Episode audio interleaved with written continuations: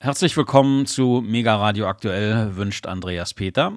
Und wir haben fast schon traditionell auch ähm, wieder mal einen Gesprächsgast, einen, den Sie und ich gut kennen, äh, mein Kollege Alexander Boos. Äh, Alexander, ich grüße dich. Grüß dich, Andreas. Hi.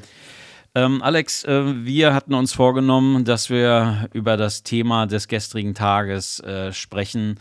Und das ist natürlich das Eröffnungsspiel der deutschen Männerfußballnationalmannschaft bei der Weltmeisterschaft in Katar. Ähm, und ich äh, gehe mal fest davon aus, dass es diesmal nicht ganz so politisch wird wie bei unserem letzten Gespräch über, über äh, diese Weltmeisterschaft und über das bevorstehende Spiel. Denn ähm, die Nachrichten sind zwar mit auf der auf der Ersatzbank sozusagen, die politischen Nachrichten, aber ähm, es ist ja dann doch eher dann doch sportlich geworden, beziehungsweise der Sport äh, rückte alles äh, ins rechte Licht, beziehungsweise hat sich mhm. Gott sei Dank in den Vordergrund gedrängt, will ich mal sagen. Ähm, der WM-Auftakt also für das deutsche Team gegen Japan. Du hast das Spiel für uns beobachtet. Sportfrei heißt es jetzt, glaube ich, ne? Mhm, aber wir müssen trotzdem noch etwas politisch im Vorfeld werden, bevor wir uns diesem Spiel widmen. Ich habe noch mal ein paar Fakten zur umstrittenen WM in Katar zusammengetragen. Wir mhm. hatten ja in einer unserer letzten Sendungen auch über den 6 zu 2 Sieg der Engländer über den Iran gesprochen und im Zuge dieses Spiels kam es wieder zu ähm, ja, unschönen Szenen vor und im Stadion.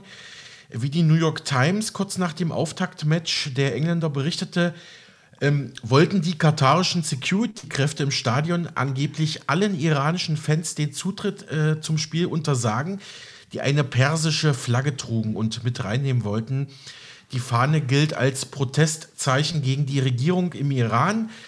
Zum Auftakt der Partie sangen die Spieler der iranischen Nationalmannschaft auch ihre eigene Nationalhymne nicht mit. Und das iranische Staatsfernsehen unterbrach sogar die Live-Übertragung bei der Hymne. Also alles ziemlich irre. Vielleicht mal zum historischen Hintergrund. Das Persische Reich war ja quasi der Vorläufer der heutigen Islamischen Republik Iran, als ja noch der Schah an der Spitze äh, des Staates stand. Und ähm, genau auf diese Zeit beziehen sich aktuell viele kritische Iraner und auch Exil-Iraner, die ja vor allem auf Seiten der demonstrier demonstrierenden iranischen Frauen stehen. Im Iran wird ja immer noch nach dem Tod mehrerer junger Frauen in Gewahrsam der iranischen Sittenwächterpolizei also weiterhin landesweit protestiert für Frauenrechte, für eine bessere Stellung der iranischen Frau in der Gesellschaft und alle die Fans, die eine persische Flagge zum England-Spiel mitbringen wollten, die ja, sind für Katar verdächtig. Man wollte sie draußen halten, weil man eben auch als autoritäres muslimisches Land enge Verbindungen mit Teheran pflegt und da sozusagen ein eigenes Zeichen setzen wollte. Also ich wiederhole mich da gern nochmal. Die ganze WM ist für mich in Katar, ja, das ist Völkerverständigung in, Völkerverständigung in Absurdistan, so habe ich das genannt.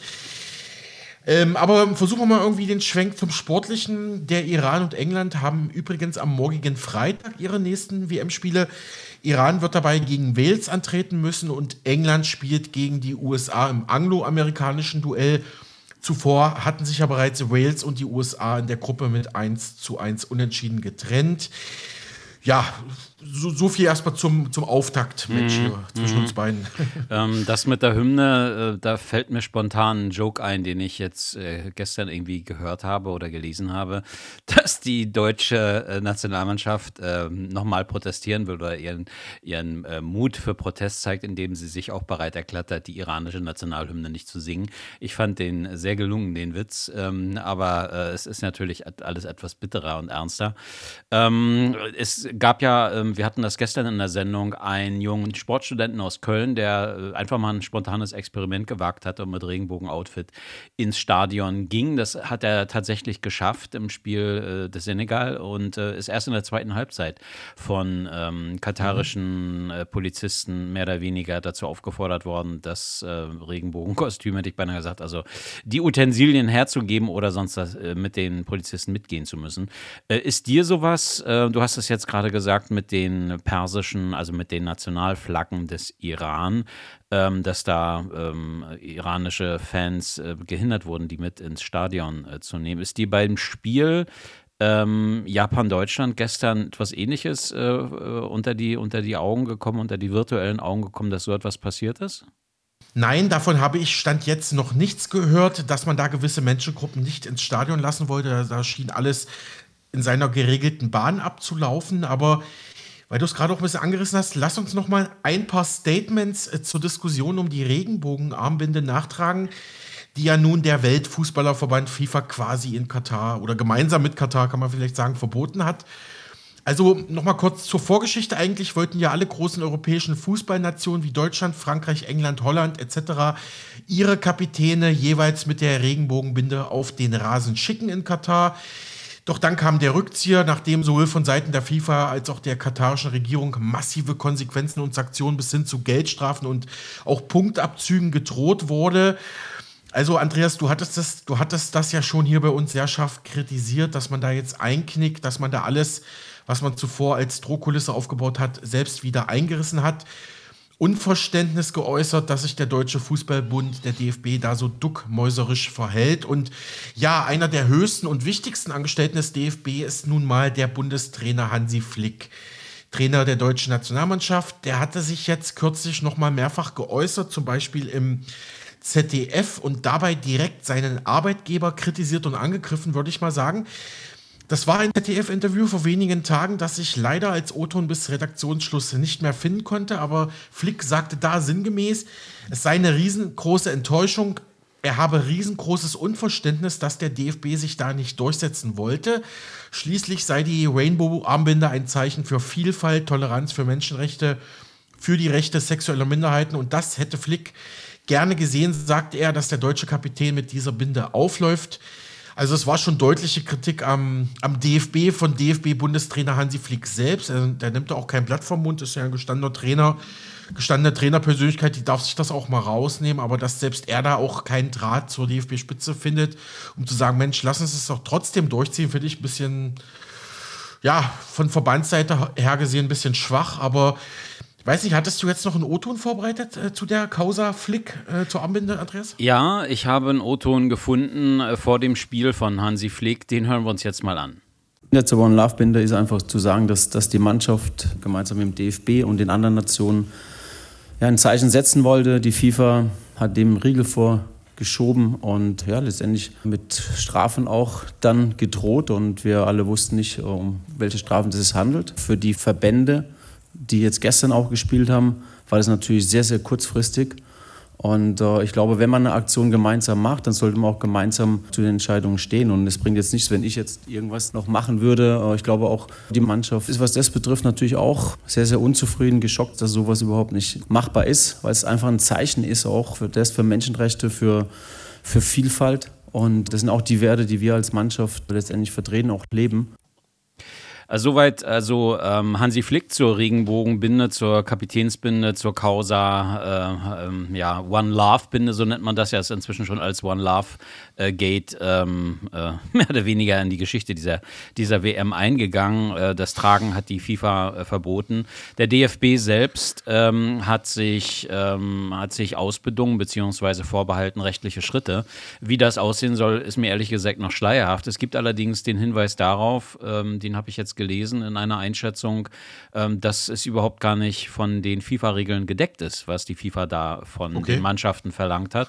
Äh, ich bin nicht gut im Stoff, aber ähm, ja, werden wir sehen. Kann, also, durch, äh, kann, durchaus sein, ich kenne genau. nicht die ganzen Statuten. Aber genau, genau, genau. Und zumal ja auch äh, die FIFA ähm, inkonsequent gehandelt hat, denn beim Freundschaftsspiel zwischen Deutschland und dem Oman ähm, hat die FIFA ja nichts gesagt äh, zu dieser Binde, die ist da ja getragen worden. Und plötzlich mhm. Äh, im, im Katar ähm, ist dann, ist dann äh, ja, der Teufel los. Ähm, wie gesagt, ich kann mich eigentlich nur immer wiederholen, mir geht diese Attitüde äh, der FIFA schon lange auf den Senkel und nicht nur der FIFA, sondern vieler großer Weltverbände, auch des IOC zum Beispiel, die sich aufhören, als seien sie in irgendeiner Weise demokratisch legitimiert und die ganze, ganze Staatengruppen mehr oder weniger dirigieren und die sich aufhören, mhm. wirklich, ähm, als wenn sie irgendwie absolute Herrscher sind. Und äh, dass da niemand sagt, Moment mal, äh, finde ich wirklich abenteuerlich. Aber zum Thema äh, ganz grundsätzlich, ähm, äh, ja, das ist, äh, das ist so verlogen wie nur irgendetwas. Ähm, ähm, ich hatte es ja gestern ähm, versucht schon mal, also meine Meinung dazu irgendwie in, in, Worte zu fassen, dass es für mich verlogen ist, dass man jetzt damit anfängt, dass man jetzt äh, mehr oder weniger in den letzten Wochen und Monaten da plötzlich aus dem, aus dem Anzug springt und äh, immer noch ein Hustenbonbon nehmen muss, weil die hier Stimme heiser wird vor lauter Empörung. Und dann knickt man derartig ein. Also das ist wirklich sensationell fast. Ich verstehe, wie gesagt, mhm. äh, dass äh, man sagt, äh, das können wir den Spielern nicht antun. Die haben im Zweifel nur ein, maximal zweimal die Gelegenheit, an einem solchen Turnier überhaupt teilzunehmen in ihrer Sportlerkarriere. Äh, das verstehe ich alles, aber dann muss man vorher einfach mal vielleicht ein bisschen äh, tiefer stapeln oder weniger hypermoralisch werden, wenn es dann wirklich nämlich mhm. zum Schwur kommt, weil man dann einknickt oder den Schwanz einzieht. Und äh, ähm, Im Übrigen, ähm, ich finde es auch äh, abenteuerlich, dass immer von Sportlern, das ist ja nicht nur bei der Fußball-WM so, sondern das ist ja auch bei Olympia so, dass man von Sportlern erwartet, dass sie die Kastanien aus dem Feuer holen sollen. Vorher werden Entscheidungen getroffen, bei denen Sportler nie gefragt werden. Ja? Da werden also Entscheidungen getroffen, mhm. da werden Fakten geschaffen. Und dann aber, wenn das, wenn das Kind nicht nur einfach in den Brunnen gefallen ist, sondern bereits mehr oder weniger drei oder vier Züge Brunnenwasser geschluckt hat, dann sollen die Sportler plötzlich Haltung zeigen. Ich habe das äh, äh, ähm, beim Spiel gestern ähm, mehr oder weniger nebenbei in der ARD gehört. Es gehe darum, dass die Spieler jetzt Haltung zeigen sollen. Und da kann ich ehrlich gesagt, entschuldige für die Worte, äh, wirklich nur laut ausspucken. Äh, es ist wirklich unverschämt. Also um welcher, es geht um die Haltung von Politikern, Funktionären und, und Wirtschaftseliten, die, die solche Spiele äh, überhaupt erst möglich machen und sich dann am Ende feige in die Büsche zu schlagen und zu sagen, die Spieler sollen Haltung zeigen. Das finde ich also wirklich absurd und, und wirklich empörend, ja. Äh, und ich, ich bin nun wirklich weit entfernt davon, die wirklich hochbezahlten Fußballprofis irgendwie in Schutz zu nehmen oder so. Aber das ist eine, eine Sache, die äh, darf man einfach, finde ich, nicht durchgehen lassen. Äh, und die äh, Sportler, die Athleten, die äh, tatsächlich ebenfalls äh, sich derartig aufgeführt haben, hypermoralisierend, die müssen dann jetzt eben damit leben, dass man sie nicht mehr ernst nimmt. Aber ganz grundsätzlich sollte man da schon klar trennen zwischen dem, was ein Sportler ist und dem, was ein Sportfunktionär, ein Sportpolitiker beziehungsweise ein Unternehmer ist, der mit professionellem Sport äh, Geld verdient. Und äh, dass das ständig vermischt wird und am Ende die gesamte Erklärungslast und Haltungs, in Anführungszeichen Haltungslast auf mhm. Sportler abgewälzt wird, finde ich wirklich empörend. Mhm. Kann, ich, kann ich verstehen. Also nochmal für unsere Hörer zum Hintergrund. Ähm, die FIFA hatte den Kapitän aller 32 WM-Teilnehmer-Nationen bereits am zweiten Tag der Weltmeisterschaft in Katar ja, untersagt, muss man sagen, also verboten, mit dieser One Love-Binde aufzulaufen und auch mit sportlichen Sanktionen wie ja, Punktabzug etc. gedroht. Ja, und jetzt schaltet sich sogar die deutsche Bundespolitik ein, Andreas. ja, äh, wie immer. Also ich weiß, dass die deutsche Innenministerin Nancy Faeser, die ja sonst äh, gerne äh, ganz vorne ist auf den Barrikaden, wenn es um Menschenrechte geht, ähm, dass die tatsächlich in, den, in Katar, nach Katar gereist ist. Ähm, denn offensichtlich hat sie ein bisschen schlechtes Gewissen. Sie ist ja, doch, ja. Äh, sie ist ja mhm. qua Amt äh, ist sie ja auch Sportministerin. Äh, der Besuch im, in Katar wurde natürlich dargestellt, dass sie die Mannschaft und die Fans unterstützen wolle. Aber nun ja, also das könnte man natürlich auch anders interpretieren, denn sie kann natürlich nicht nach Katar einfach so einreisen, äh, wie sie das möchte, sondern das ist dann schon mit den katarischen Behörden abgesprochen und auch mit der FIFA nehme ich stark an. Also egal, natürlich, natürlich kann, man, kann man sich hinstellen und sagen, ich unterstütze die Sportler und die Fans, äh, aber dann hätte man auch entsprechend sich laut und vernehmlich äußern sollen, vielleicht sogar sogar riskieren sollen, dass man Ärger mit den katarischen Behörden kriegt als Bundesinnenministerin. Das wäre Rückgrat zeigen, finde ich. Aber äh, so nette Bilderchen nach Hause liefern, wie sie da mit irgendeinem Fan auf der Straße in Doha redet, naja, das kann ich auch, ehrlich gesagt. Hat sich aber auch noch ein anderer geäußert, und zwar Lars Klingbeil, einer der SPD-Vorsitzenden.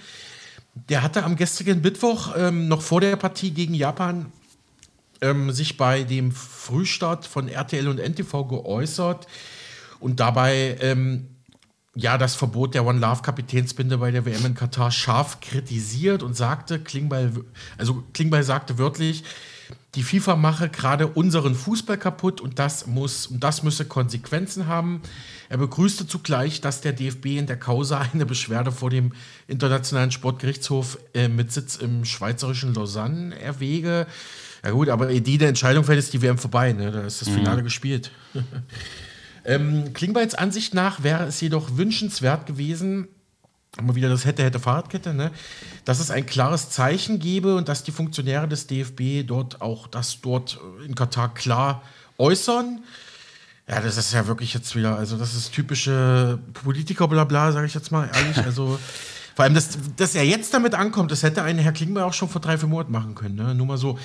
Ähm, außerdem begrüßte SPD-Chef Klingbeil, dass der DFB seine Stimme bei der nächsten FIFA-Präsidentenwahl im März 2023 nicht Amtsinhaber und FIFA-Boss Gianni Infantino geben wolle. Das äh, befand Klingbeil als richtig. Ähm, ja, wie findest du denn die diese Forderungen und Entwicklungen, Andreas? Naja, dass Infantino so agiert, wie er agiert, äh, das äh, kann er ja nur, weil er weiß, dass der DFB zwar der größte Einzelverband innerhalb äh, der FIFA ist, als Landesverband, und natürlich nicht unmächtig oder ohnmächtig gar, wenn ich das mal so sagen darf, aber er ist natürlich nicht derjenige, der sagen kann, Infantino wird es oder wird es nicht. Genau deshalb ist er ja so, wie er ist. Er weiß, dass, der, dass nicht nur der europäische Fußball gespalten ist, sondern auch der Weltfußball gespalten ist. Und dass er er durchaus auf Unterstützung äh, hoffen kann und dass es eben nicht unbedingt auf die Stimme des DFB ankommt. Äh, das ist äh, deswegen, genau deswegen ähm, äh, ist er ja so dreist und, und lässt sich da, lässt sich dazu verleiten, äh, andere unter Druck zu setzen, beziehungsweise Dinge zu fordern, die so nicht in den Statuten der FIFA stehen. Also er sollte vielleicht mal in den Statuten nachlesen, dann wird ihm auffallen, dass die Binde das kleinste Problem ist, dass der FIFA in irgendeiner Form droht oder vor der Nase liegt. Und ähm, was was die, was die Forderung von Lars Klingbeil betrifft, naja, also wirklich, äh, das hast du ja auch schon gesagt.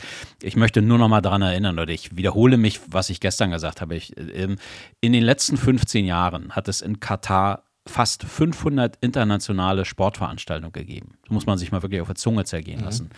Die wichtigsten waren 2015, glaube ich, war das die Handball-WM, 2019 waren das die Leichtathletik-Weltmeisterschaften. Äh, ähm, wo all die äh, Wichtigtour, muss ich jetzt mal ganz deutlich so sagen, all die Moralapostel, die sich jetzt aufschwingen seit Wochen und äh, immer noch etwas Neues ausgraben, beziehungsweise gar, kein, gar keine Ruhe mehr im Schlaf finden über die fürchterlichen Zustände im, in Katar, die ich nicht kleinreden will, das will ich ganz deutlich sagen. Aber dieses Hypermoralisieren jetzt äh, geht mir auf die Nerven, wirklich ganz entscheidend auf die Nerven. Weil, wie gesagt, wenn das so ist und diese äh, Punkte, die immer angeführt werden, Menschenrechte, äh, Vorgehen gegen sexuelle Minderheiten, Frauenrechte etc., Behandlung von, von ausländischen Wanderarbeitern, das existiert alles seit Jahren.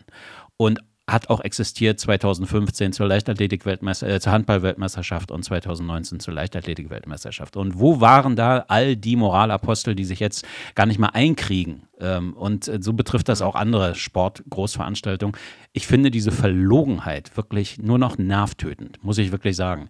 Ähm, entweder oder, sage ich dazu immer. Und ähm, ähm das ist dann zwar bitter und hart, aber äh, andererseits sollten wir eben äh, tatsächlich äh, nicht denken, äh, wir sind der Nabel der Welt. Diese westzentrierte Sicht geht mir auch auf den Sack, muss ich mal sagen.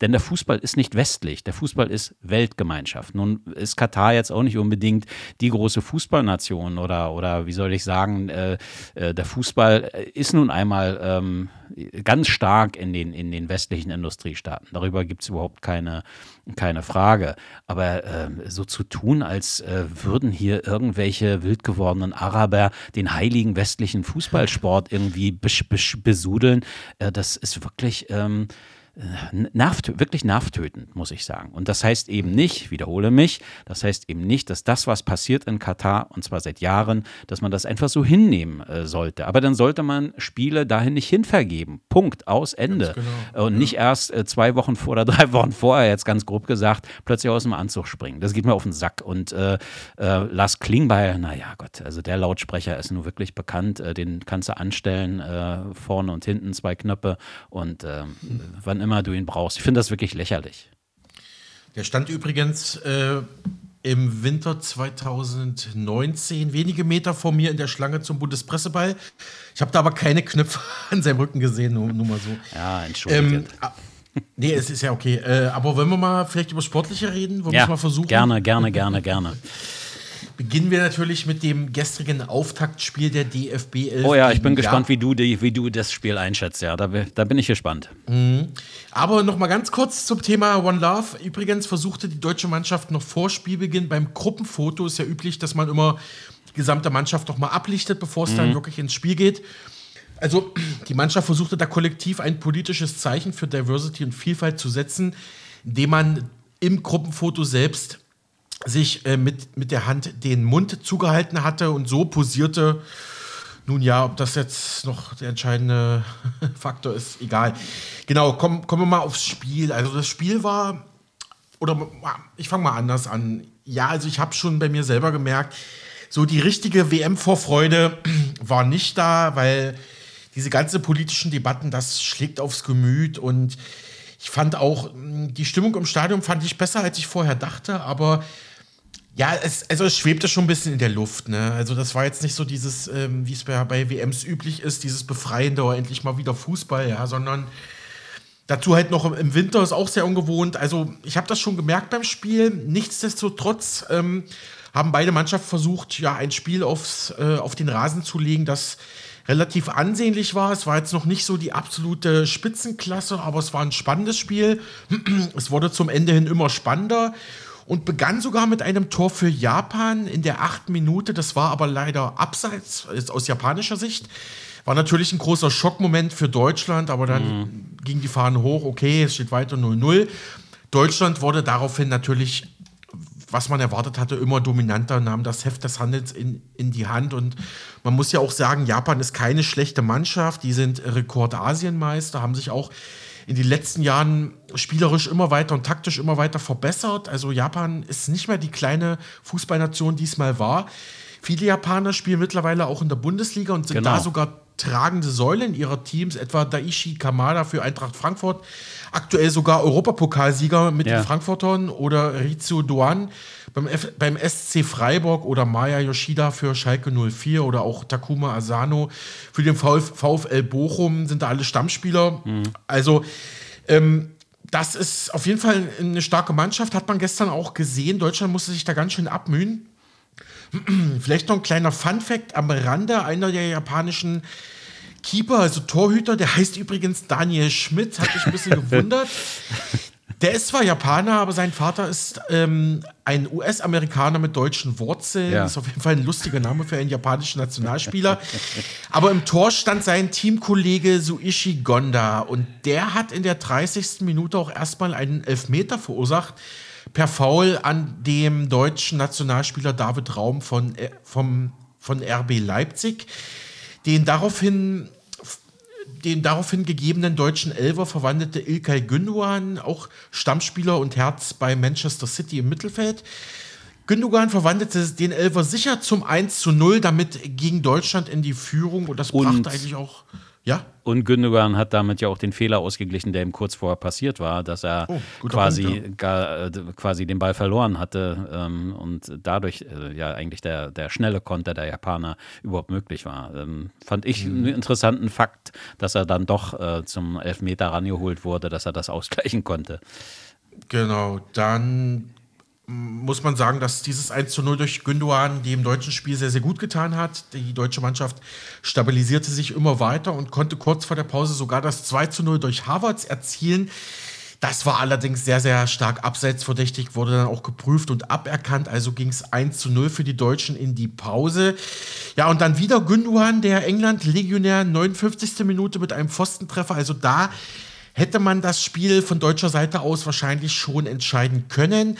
Eine Minute später ein sehr guter Konter der Japaner, die sich auf jeden Fall aufopferungsvoll in die Partie warfen und sich gegen den deutschen Sturmlauf stemmten. Da schoss man aber deutlich drüber. Ja, und so ungefähr 20 Minuten vor Spielschluss ähm, kam dann die ganz große Dramatik rein. Es, es gab zu dieser Zeit so 70. Minute ungefähr rum deutsche Großchancen am Fließband, doch der Ball wollte einfach nicht rein. Dann die Japaner wieder und eine Riesenparade von Manuel Neuer im deutschen Tor, der den Ausgleich da erstmal verhindern konnte. Doch dann kam die 74. Minute und der japanische Druck zahlte sich aus. Die Japaner konnten den Ausgleich erzielen, die Deutschen damit sichtbar schocken. Das Tor schoss übrigens der bereits erwähnte Doan vom deutschen Bundesligisten SC Freiburg. Und ja, da muss man schon sagen, die japanischen Fans waren da schon aus dem Häuschen, sind ja doch klare Außenseiter gewesen. Ja. Ähm, aber dann eins zu eins, die Deutschen sichtbar geschockt. Hansi Flick versuchte zu reagieren, brachte Mario Götze als Einwechselspieler ebenfalls Eintracht, Eintracht Frankfurt ähm, aufs Spielfeld. Und der feierte damit auch sein Comeback für das deutsche Team auf Turnierebene, war ja lange raus. Äh, Mario Götze, das frühere Talent.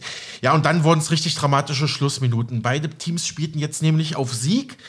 Und in der 82. Minute muss ich dann leider sagen, ja, fiel sogar das 2 zu 1 für Japan. Also da war nicht nur ich geschockt, da war die komplette Deutsche Bank und alle Fans im Stadion, wahrscheinlich auch vor den Fernsehern, die waren endgültig richtig geschockt. Torschütze wieder ein japanischer Bundesligaspieler, diesmal der auch bereits erwähnte Takuma Asano vom VfL Bochum, die ja wirklich mitten im Abstiegskampf stecken in Deutschland. Also jemand von braucht einem, den richtigen, es braucht den richtigen Moment, um groß zu werden, wahrscheinlich, ja. Genau, genau. Also die deutschen Japaner, die in Deutschland spielenden Japaner, setzen, setzten hier Deutschland kurz vor Schlusspfiff so stark unter Druck, dass man, ich nehme es vorweg, sich nicht mehr wirklich davon erholen konnte. Also man sah dann auch nur noch japanische Fans völlig aus dem Häuschen, die feierten sich und ja, man versuchte nochmal von deutscher, von deutscher Seite aus ähm, da etwas zu drehen. Flick brachte nun noch den jungen äh, Stürmer Mukoko von Borussia Dortmund rein.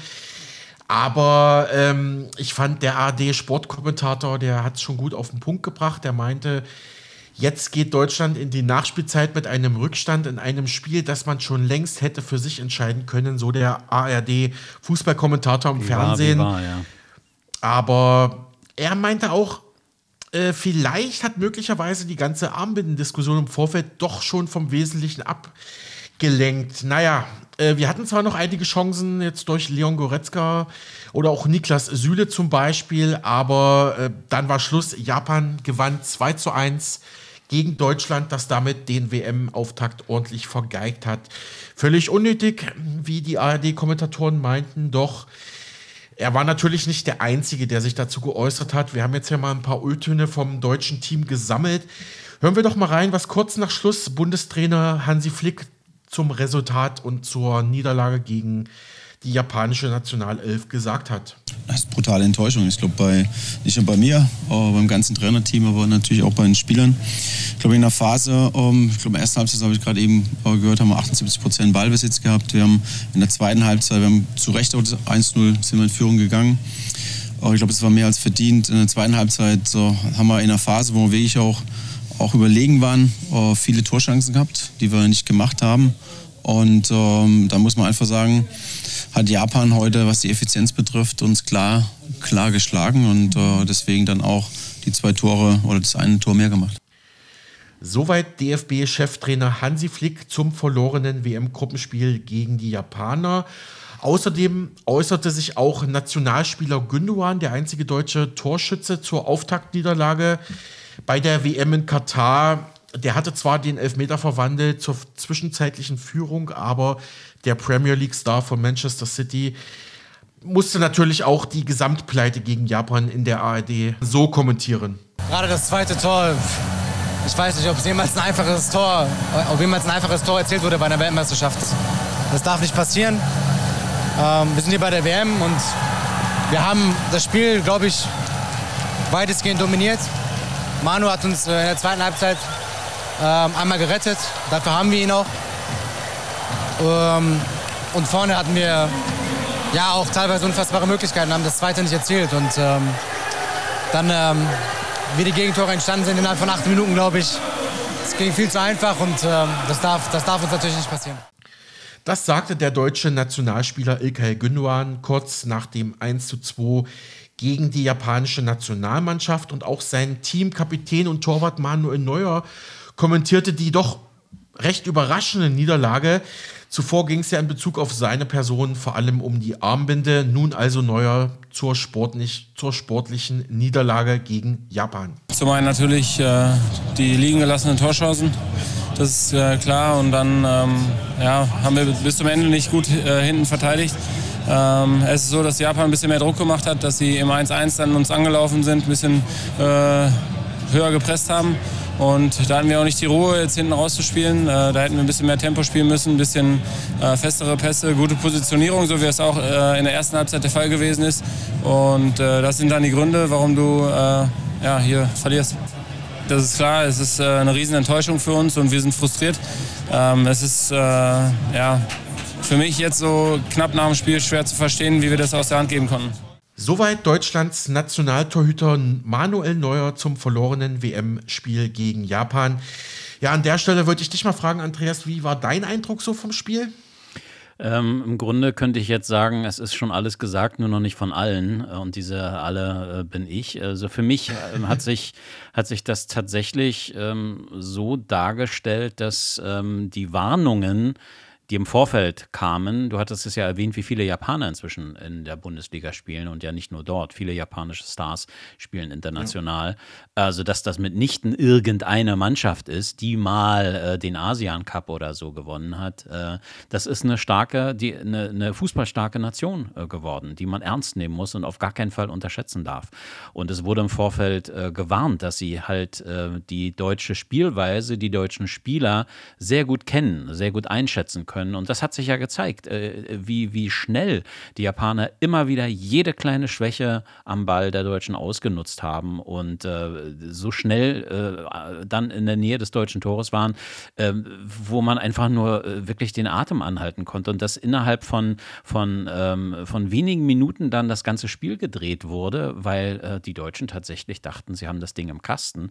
Ähm, mhm. Das ist, also das war wirklich, die zweite Halbzeit war durchgängig ein Schockerlebnis Also insgesamt gesehen würde ich durchaus sagen, die Deutschen haben nicht schlecht gespielt, aber sie waren eben ja mhm. zu bräsig, was die Nutz, was Nutzen der Chancen betrifft. Vielleicht ist es aber auch äh, wie immer so, es gehört eben auch ein bisschen Glück dazu und das Glück lag jetzt äh, bei den Japanern und ob dann nun diese Bindendiskussion oder die Haltungsdiskussion vorher alle abgelenkt hat, vielleicht ist es tatsächlich besser, dass sich Sportler auf den Sport mehr konzentrieren. Das heißt nicht, dass sie zu Politik oder zu Menschenrechten die Klappe halten sollen, aber vielleicht sollte man die Prioritäten äh, anders anders gewichten gewichten. Und man hatte ja den Eindruck, dass äh, kurz vor der, vor der WM, als wenn die Fußballmannschaft irgendwie, ja, weiß ich, die besseren Botschafter sein sollten oder die besseren Diplomaten. Ähm, ich finde, da sollte man ein bisschen vorsichtiger sein. Ich weiß nicht, ob das Aus Einfluss gehabt hat, ob das auf die Moral irgendwie gewirkt hat, das weiß ich nicht. Ich habe nicht auf dem Feld gestanden, ich kann nicht in die Köpfe der, der Jungs gucken. Ähm, aber es war irgendwie zu merken, dass sie halt äh, tatsächlich, wie du gesagt hast, äh, durch diese beiden japanischen Tore geschockt waren. Und ich nehme an, uns beiden würde es wahrscheinlich genauso gehen, äh, nehme ich mal stark an. Mhm. Übrigens, die Stimmung im Stadion empfand ich jetzt ähm, vom, also vom Fernseher aus sozusagen relativ gut, auch wenn das ARD-Experte und Ex-Nationalspieler Basti Schweinsteiger anders sah. Es ging doch die eine oder andere Laola-Welle durchs Stadion. Es, es, mhm. es, gab auch gute japanische Fangesänge natürlich, klar, die, mhm. die haben natürlich den Oberwasser bekommen am Ende. Mm, also Hätte ich jetzt, hätte ich jetzt gar nicht gedacht, dass doch äh, schon fast WM-tauglich war, die Stimmung. Übrigens äh, wurde im Khalifa International Stadium in Arayan gespielt. Das ist nur neun Kilometer westlich von Katars Hauptstadt Doha entfernt.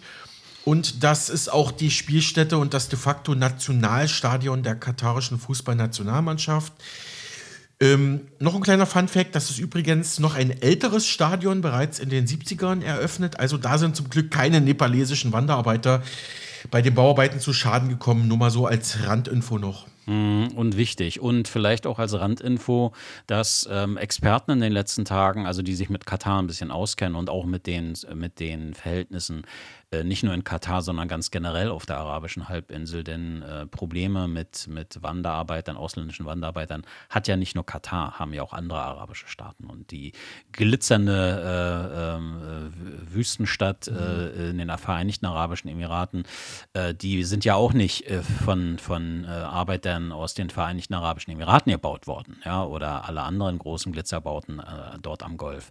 Das sollte man ja nicht vergessen. Aber ähm, egal wie, jedenfalls wurde von den Experten darauf hingewiesen, dass der internationale Druck und die fortwährenden De Debatten durchaus etwas bewirkt haben, beziehungsweise äh, es doch fraglich ist, ob äh, westliche Beobachter wahrgenommen haben, dass sich sehr wohl durchaus etwas getan hat in, in, in den letzten Jahren in Katar, also dass die Verhältnisse sich sehr wohl geändert haben.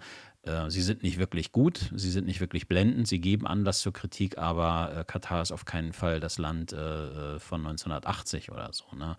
Und insofern war dein Hinweis schon, schon wichtig, dass da Stadien durchaus stehen, die äh, schon früher gebaut wurden. Ähm, ja, äh, egal, vielleicht zum Abschluss nochmal. Ähm, äh, kannst du uns vielleicht nochmal, wir hatten es schon kurz angerissen, dass Japan eben nicht irgendein, irgendeine asiatische Fußballnation ist, sondern tatsächlich ein ernstzunehmender, international bedeutsamer Fußballgegner.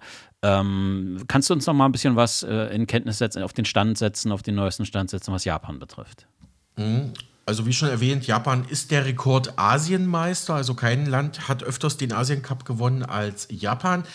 Aber man muss schon sagen, dieser 2 zu 1 Erfolg jetzt über Deutschland, immerhin WM, also immerhin Weltmeister von 2014, das ist schon einer der größten WM-Erfolge der japanischen Fußballgeschichte. Das muss man einfach so sagen. Mhm. Ähm, die Japaner haben es zwar seit 1998 immer äh, zur Weltmeisterschaft geschafft seitdem, landeten jedoch nie weit vor. Und das Beste war bisher das Achtelfinale 2018 in Russland. Damals schied man gegen Belgien aus. Im, innerhalb Ostasiens stehen sie jedoch nicht so schlecht da. Sie waren schon viermal, wie gesagt, Asien- und fünfmal Ostasienmeister. Aktuell ist Japan auch der aktuelle Vize-Asienmeister und hat ausgerechnet 2019 das Finale beim letzten Asienturnier gegen Gastgeberland Katar verloren. Die sind aktuell mhm. tatsächlich Asienmeister. Ähm, aber hat wie erwartet seine erste Partie in der Gruppe gegen Ecuador verloren. Aber nochmal zurück zu Japan. Der Mannschaft wird, oder sagen wir mal, der Mannschaft wurde vor dem Turnier nicht viel zugetraut von Experten, obwohl man schon lange keine kleine Fußballnation mehr ist. Aber dieser Sieg gegen Deutschland, das könnte vielleicht andeuten, dass man mehr ist als nur ambitioniert. Vielleicht rechnen sich die Japaner jetzt bei dieser WM schon insgeheim insgeheim einiges aus. Zumindest, dass man vielleicht sogar übers Achtelfinale hinauskommt. Muss, muss man mal sehen, wie es weitergeht. Auf jeden Fall müssen die Japaner jetzt ja noch gegen das starke Spanien aus Europa und gegen die doch auch nicht schlechten ähm, äh, Kicker von Costa Rica ran. Ähm, wir natürlich auch als Deutschland, kommen mhm. wir gleich nochmal drauf, aber ja, mit dem, mit, dem, mit dem Sieg im Rücken könnte es sein, dass die Japaner jetzt vielleicht doch besser performen sogar als die Deutschen. Da muss man abwarten, aber könnte passieren. Du hattest es schon angesprochen. Wir spielen ja nicht nur gegen ähm, Japan in der, in der Gruppe. Es sind ja noch zwei andere Staaten, äh, zwei andere Mannschaften dabei. Kannst du mal äh, unseren Hörern zuliebe einen kurzen Überblick über das, was uns noch äh, bevorsteht, vielleicht sogar einen Tipp für, als, was du, wen du als Favorit ansiehst, äh, geben? Mhm. Also Deutschland wird jetzt am kommenden Sonntag gegen Spanien ran müssen und ist da eigentlich schon zum Siegen verdammt. Sollte man sich noch Chancen ausrechnen, irgendwie weiterzukommen bei der WM. Und nächste Woche geht es dann gegen Costa Rica. Aber äh, lasst uns mal auf die anderen äh, Teilnehmer schauen. Eine große Überraschung, eine ja doch mittelgroße Sensation gab es bereits am letzten Dienstag. Da verlor nämlich einer der Top-Favoriten Argentinien mit Weltfußballer und Superstar Lionel Messi 1 zu 2 gegen Saudi-Arabien. Ne? Also gut, da müssen wir jetzt mal gucken, ob das vielleicht nicht nur wie so ein Standortvorteil war, wenn man in Katar spielt. Das kennen die Saudis natürlich relativ gut, aber ähm, man muss sagen, ich habe mir das Spiel in Zusammen Zusammenfassung angeschaut. Das war wahrlich kein Ruhmesblatt für die Südamerikaner, die ja eigentlich jedes Jahr die Trophäe gewinnen wollen. Und die Saudis haben das Match sogar verdient gewonnen. Das war ähnlich wie bei, wie bei uns gestern. Argentinien führte mit 1 zu 0 und verlor dann doch noch. Ich ähm, prophezeie ja sowieso ein breitflächiges und großes Favoritensterben bei dieser WM. Warum? Einfach weil politische Unruhe im Vorfeld und Umfeld eines Turniers den Mannschaften, vor allem den, den Top-Mannschaften, selten gut bekommt. Wir erinnern uns nur mal an die Unruhen im französischen Team wo der Torwart die Regenbogenbinde nicht tragen wollte, der Ersatzkapitän allerdings schon. Also das ist alles noch vor dem Rückzieher der Europäer jetzt geschehen. Also dieser Riss, der da durchs Team geht, der tut einer Mannschaft selten gut. Auch wenn Frankreich jüngst gegen Australien mit 4 zu 1 gewann, müssen die Franzosen wohl erst im Laufe der nächsten Spiele beweisen, dass man als Team auch wirklich zusammenhält. Australien bei allem Respekt ist da nicht der Maßstab. Ähm, ja, du hattest gefragt, wer ist für mich Titelfavorit auf den WM-Sieg? England scheint ganz gut drauf zu sein. Die sind ja gleich mal mit sechs Toren gegen den Iran gestartet, hatten wir eingangs schon in der Sendung. Ja, auch Deutschland muss man sagen, muss man auf dem Zettel haben, weil es einfach eine Turniermannschaft ist. Aber nach dem Spiel gestern muss man sich da deutlich, deutlich steigern. Und wie gesagt, sollte man gegen Spanien nicht gewinnen, ist man fast schon raus. Also da ist der Druck jetzt groß auf den doch recht gut bestückten Kader mit Spielern vom FC Bayern München, von Borussia Dortmund, RB Leipzig, SC Freiburg, Real Madrid, FC Barcelona, FC Chelsea, Manchester City. Aber auf dem Papier sieht es gut aus, auf dem Rasen noch nicht so. Da muss ich noch einiges tun. Aber ich denke mal, wenn man einen überzeugenden Sieg gegen Spanien einfährt, könnte ich mir durchaus vorstellen, dass auch die Deutschen damit zum erweiterten Favoritenkreis zählt. Äh, man hat ja auch einiges gut zu machen, nachdem man in der letzten WM in Russland ja, mit ähm, in hohem Bogen rausgeflogen war. Also, das hat ja auch ähm, Josh, Joshua Kimmich jetzt im Vorfeld ähm, in mehreren Interviews gesagt, dass er dieses Trauma in Katar überwinden möchte. Aber jetzt kommt ja schon mit den Japanern das nächste Trauma. ja. Gut, also wie gesagt, Deutschland könnte es eventuell noch werden. Auch die Niederlanden könnten vielleicht um den Titel mitspielen. Die Holländer haben souverän ihr erstes Spiel gegen den Senegal, wenn auch erst mit späten Toren gewonnen. Die könnten vielleicht was reißen, obwohl Holland ja immer so die Antiturniermannschaft ist. Mhm. Muss ich mal böse gegenüber den Nachbarn sagen. Ja, die Kroaten, die kamen zwar gegen Marokko gestern äh, vor dem Deutschlandspiel auch nicht über ein 0 zu 0 hinaus. Aber Kroatien ist auch immer wieder so ein Geheimfavorit, hat eine sehr gute Mannschaft. Vielleicht die. Ja, der deutsche Gruppengegner Spanien, die Spanier vielleicht auch. Die sind ja gestern bereits gegen Costa Rica gestartet. Wobei viele Sportexperten im Vorfeld der WM gesagt hatten, naja, die spanische Nationalmannschaft, ähm, die ja nun in den letzten 10 bis 15 Jahren den Weltfußball mit dominiert hatte, die steht gerade vor einem großen Umbruch. Ein Generationswechsel steht an. Daher rechnet man eigentlich damit, dass die Spanier in diesem Jahr das Ganze so wie so eine Art Übergangsturnier wahrnehmen und dann vielleicht zur ähm, EM 2024 in Deutschland wieder voll angreifen wollen. Also das könnte vielleicht für Deutschland ein Pluspunkt sein, wenn man da Sonntagabend um 20 Uhr deutscher Zeit gegen die äh, Kicker von der Iberischen Halbinsel da in der Gruppe E im direkten Duell steht. Ich denke mal, das wird für beide Mannschaften vorentscheidend sein. Auch zur, zur Titelfavoritenfrage. Ja, wer könnte noch um die Trophäe mitspielen? Belgien vielleicht, die hatten wir kurz auch schon mal ein, angerissen. Die sind sehr, sehr gut. Die haben eine sehr, sehr gute Entwicklung in den letzten fünf Jahren durchgemacht, finde ich. Das, die haben sich wirklich gemausert zu einem Top-Favoriten, standen ja auch lange Zeit oder immer noch auf Platz 1 der Weltfußball-Rangliste der Männer. Ja, und große Fußballnationen wie Brasilien, Portugal, Uruguay oder Serbien den könnte man ja auch den Titel zutrauen, die greifen aber alle erst noch ins Turnier ein. Also da, da zitiere ich mal den deutschen Kaiser Beckenbauer. Schauen wir mal. Äh, vielleicht noch an dieser Stelle ein Servicehinweis für unsere Hörer in der Schweiz. Die Eidgenossen treten heute um 11 Uhr vormittags europäischer Zeit gegen die, gegen die Afrikaner aus Kamerun an. Auch wenn man natürlich sagen muss, ich denke mal, die Schweizer wissen das auch, die, die Schweiz gehört jetzt nicht unbedingt zur absoluten Weltspitze im Fußball. Dort freut man sich ja schon über jede Qualifikation zu einem großen Turnier. Aber die Schweizer spielen, wie gesagt, gegen Kamerun. Gutes Stichwort. Afrikanische Mannschaften haben bisher so gut wie nie bei WMs überzeugen können. Vielleicht wird das ja im heißen Katar anders, weil, man, weil, man, weil, weil es dem Klima in Afrika schon recht nahe kommt. Eventuell überrascht ja auch mal eine afrikanische Mannschaft wie Kamerun selbst, der Senegal, Ghana oder Tunesien die zuletzt mit einem Unentschieden gegen Dänemark einen doch Achtungserfolg verbuchen konnten und die Skandinavier selbst ja, die haben ja seit einer ihrer besten, der Herr Eriksen, wieder mitspielt, sowas wie einen inneren Push, eine zusätzliche Motivation erfahren. Wir erinnern uns an das Drama um den Dänen Christian Eriksen. Der war ja bei der letzten Europameisterschaft, also der EM, mitten auf dem Spielfeld zusammengebrochen. Ein Karriereaus drohte ihm. Doch jetzt kehrt der Spieler von Manchester United stärker denn je zurück, kann man sagen. Also hat sich da wirklich super stabilisiert.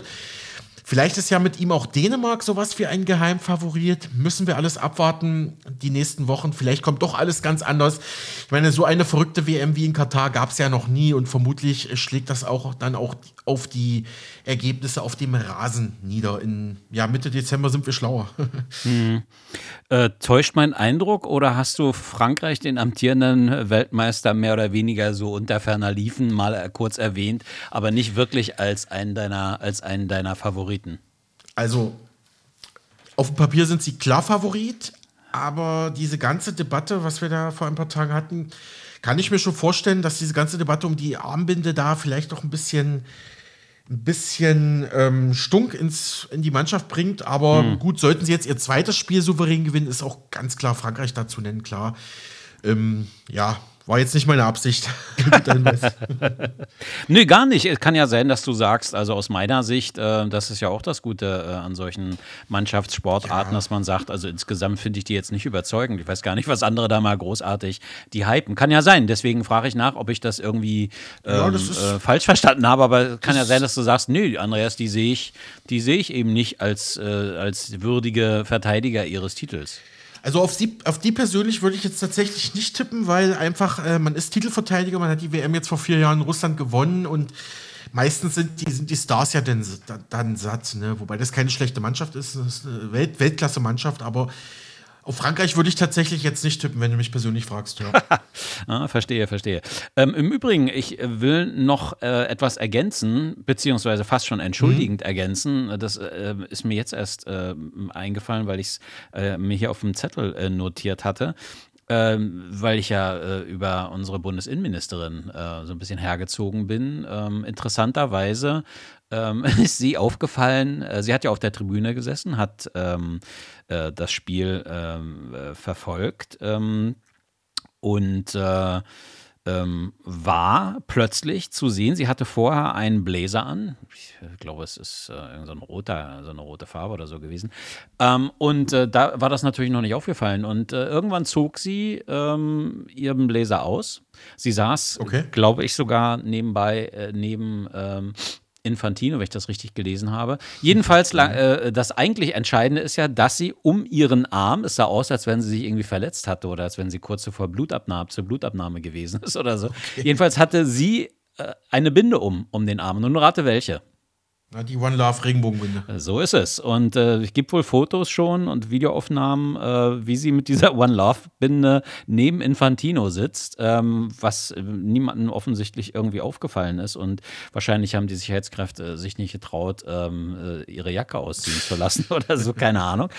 Ähm, also, das finde ich schon, ja, das finde ich, äh, sollte, sollte man durchaus mal Respekt zollen, dass das jemand macht. Ich weiß nicht, wie das weitergegangen ist, ob da irgendjemand noch drauf reagiert hat äh, oder ob, ob äh, wie bei dem, bei dem schon erwähnten, unserem jungen ähm, äh, Kölner Studenten äh, plötzlich auch Polizeikräfte auf der VIP-Tribüne auftauchten und ähm, äh, sie aufforderten, das zu unterlassen oder so. Keine Ahnung. Ähm, aber ähm, sie ähm, hat wohl Unterstützung äh, erfahren ähm, und hat auch äh, wohlwollend zur Kenntnis genommen. Wohl irgendwie hat die internationale Spielergewerkschaft, FIF, FIF mhm. Pro heißt die, glaube ich. FIFPro, ja. ja, mhm. genau. Die haben wohl auch ähm, die deutsche Mannschaft unterstützt, äh, beziehungsweise sich mit ihnen solidarisiert.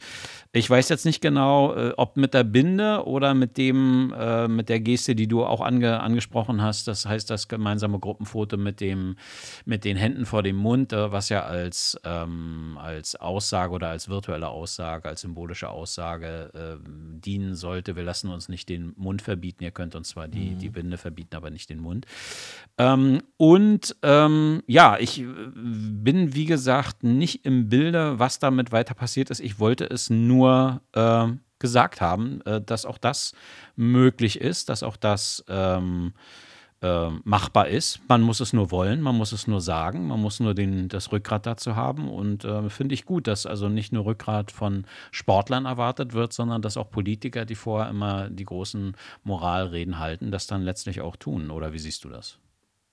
Ja, ja, kann man durchaus so sehen. Ähm, bei, bei Nancy Faeser war es doch so, sie wollte ja erst gar nicht nach Katar reisen, wenn ich mich da richtig. Ähm, so ist erinnere, es. Deswegen ne? habe ich es überhaupt erwähnt, dass sie dann doch da war. Ähm, ja, wahrscheinlich hat man ihr zu verstehen gegeben: hey, du bist äh, qua Amt auch auch äh, Sportministerin Deutschlands. Du kannst nicht einfach zu Hause sitzen bleiben und von dort reden schwingen und die da vor Ort quasi das alles ausbaden lassen. Glaube ich zumindest, dass sie deswegen hingefahren ist.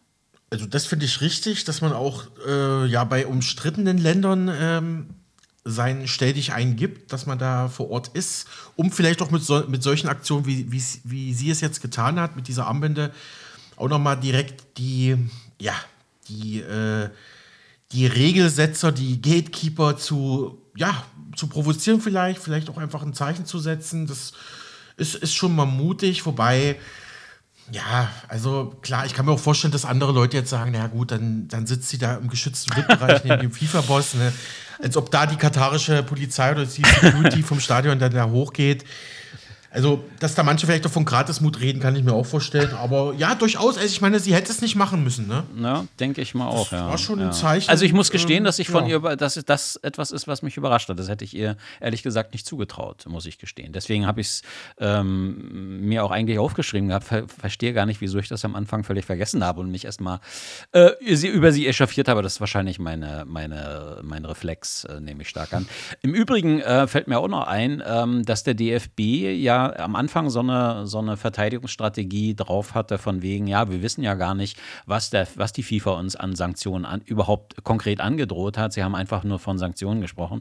Angeblich ähm, sei jetzt erst quasi bekannt geworden durch ein offizielles Schreiben der FIFA an den DFB. Jedenfalls, wenn man äh, DFB-Präsident Bert Neuendorf Glauben schenken darf. Das hat er so ähm, in der ARD in einem Interview äh, mitgeteilt, dass es also ein Schreiben der FIFA gab und die in diesem Schreiben, äh, Schreiben als Mindestsanktion äh, eine gelbe Karte angekündigt hatten. Ähm, also Ja. ich weiß nicht, also eigentlich muss sowas ein, ein DFB-Präsident wissen, dass sowas drin ist oder äh, dass man sich da also nicht so, so naiv anstellt. Aber egal wie, ähm, er meinte ähm, dann aber auch ehrlicherweise, ähm, dass ähm, sich man überrumpelt äh, gefühlt habe von der FIFA.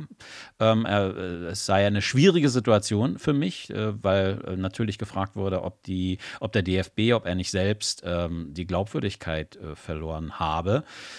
Und er sagte, wir haben nicht damit gerechnet, dass die FIFA uns überhaupt keine Antwort gibt und in dieser Form agiert. Naja, das klingt auch so wie, ich kann noch gar nichts dafür, der andere hat viel weiter mit dem Stein geworfen. Ähm, tja, äh, ich weiß nicht, ob die FIFA damit, äh, ob, ob der DFB damit wirklich auf Dauer, auf Dauer durchkommt. Ähm, er sagte noch, ich, ich, ich stehe zu dem, was ich gesagt habe. Ähm, und wir sind in der Opposition zu FIFA. Es ist wichtig, dass das deutlich wird. Wir müssen überlegen, welche Schlüsse wir daraus ziehen. Und du hast ja schon erwähnt, ein Schluss könnte ja durchaus sein, dass man vor den Kass in, in Lausanne zieht. Aber ich wollte dich nicht unterbrechen. Du hast, du hast mehrfach angehoben. Genau.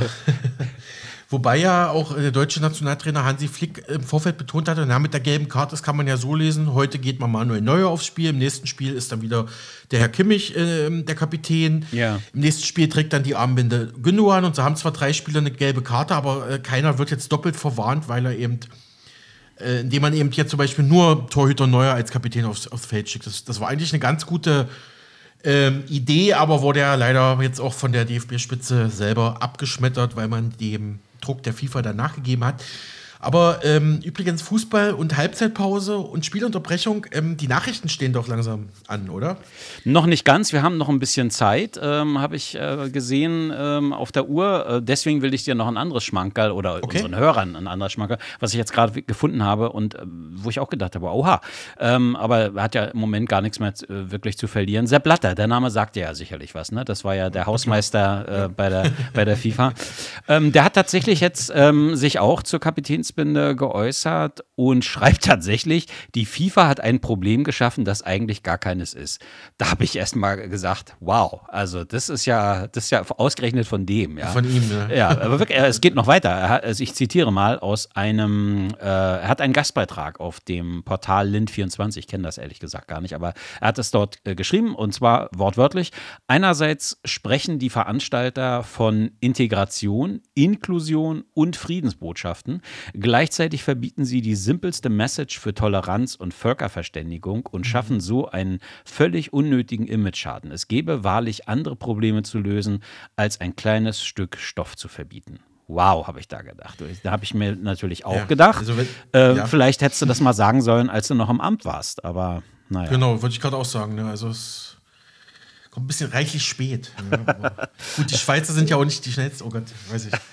Wieder so bitterböse, aber schneid's raus, wenn es nicht genehm ist. Ja, aber man sieht, ähm, das zieht offenbar Kreise und offensichtlich äh, sind sie sich darüber im Klaren, äh, dass sie da tatsächlich möglicherweise eine virtuelle Grenze überschritten haben in der Verlogenheit und in der Unglaubwürdigkeit. Ähm, Ja, ja. Äh, da denke ich mal, ähm, auch diese Vorhaltung von wegen, also Neuendorf erinnere ich mich, hat dann eben auch davon gesprochen, die FIFA arbeitet mit Einschüchterung. Naja, gut, also ich meine, da gehören immer zwei zu. Einer, der versucht einzuschüchtern mhm. und einer, der tatsächlich einschüchtert. Ich, ich verstehe mal diese. Der sich einschüchtern lässt. Ja, ja genau. und äh, vielleicht hat, hätte man ja tatsächlich, natürlich, wir sind wieder an dem alten Punkt, ob man das auf dem Rücken von Sportlern austragen muss, die im Zweifel nur diese eine Chance haben, an einer Fußball-WM teilzunehmen.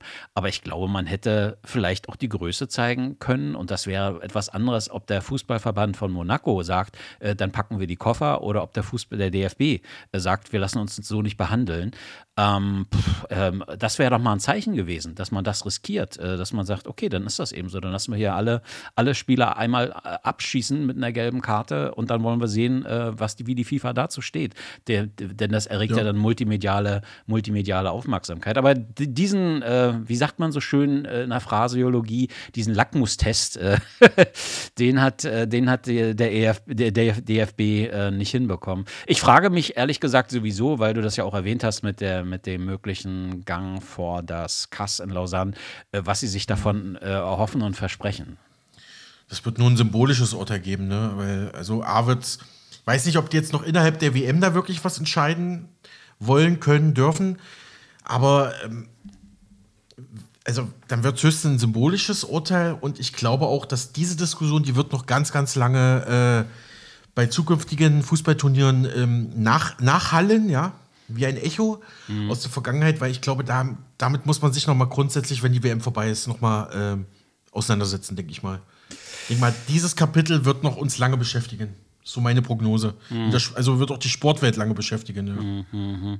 ja da äh, magst du möglicherweise recht haben. Es deutet sich jedenfalls an, weil ähm, nicht nur die Binde oder diese, diese Debatte um die Binde oder um Moralvorstellungen oder so etwas äh, äh, natürlich immer wieder auftauchen, äh, sondern eben ganz grundsätzlich, welche, welche Macht haben eigentlich solche, solche Weltverbände und können die sich tatsächlich über bestimmte Grundsätze einfach hinwegsetzen, bloß weil da das, das Geld ähm, ähm, äh, das Masterding ist. Aber egal egal. Wir, wir, äh, ähm, du hattest es schon angesprochen. Wir haben noch Kollegen, die auf etwas warten, die uns auch noch etwas mitteilen wollen. Und das sind die Kollegen in der Nachrichtenredaktion.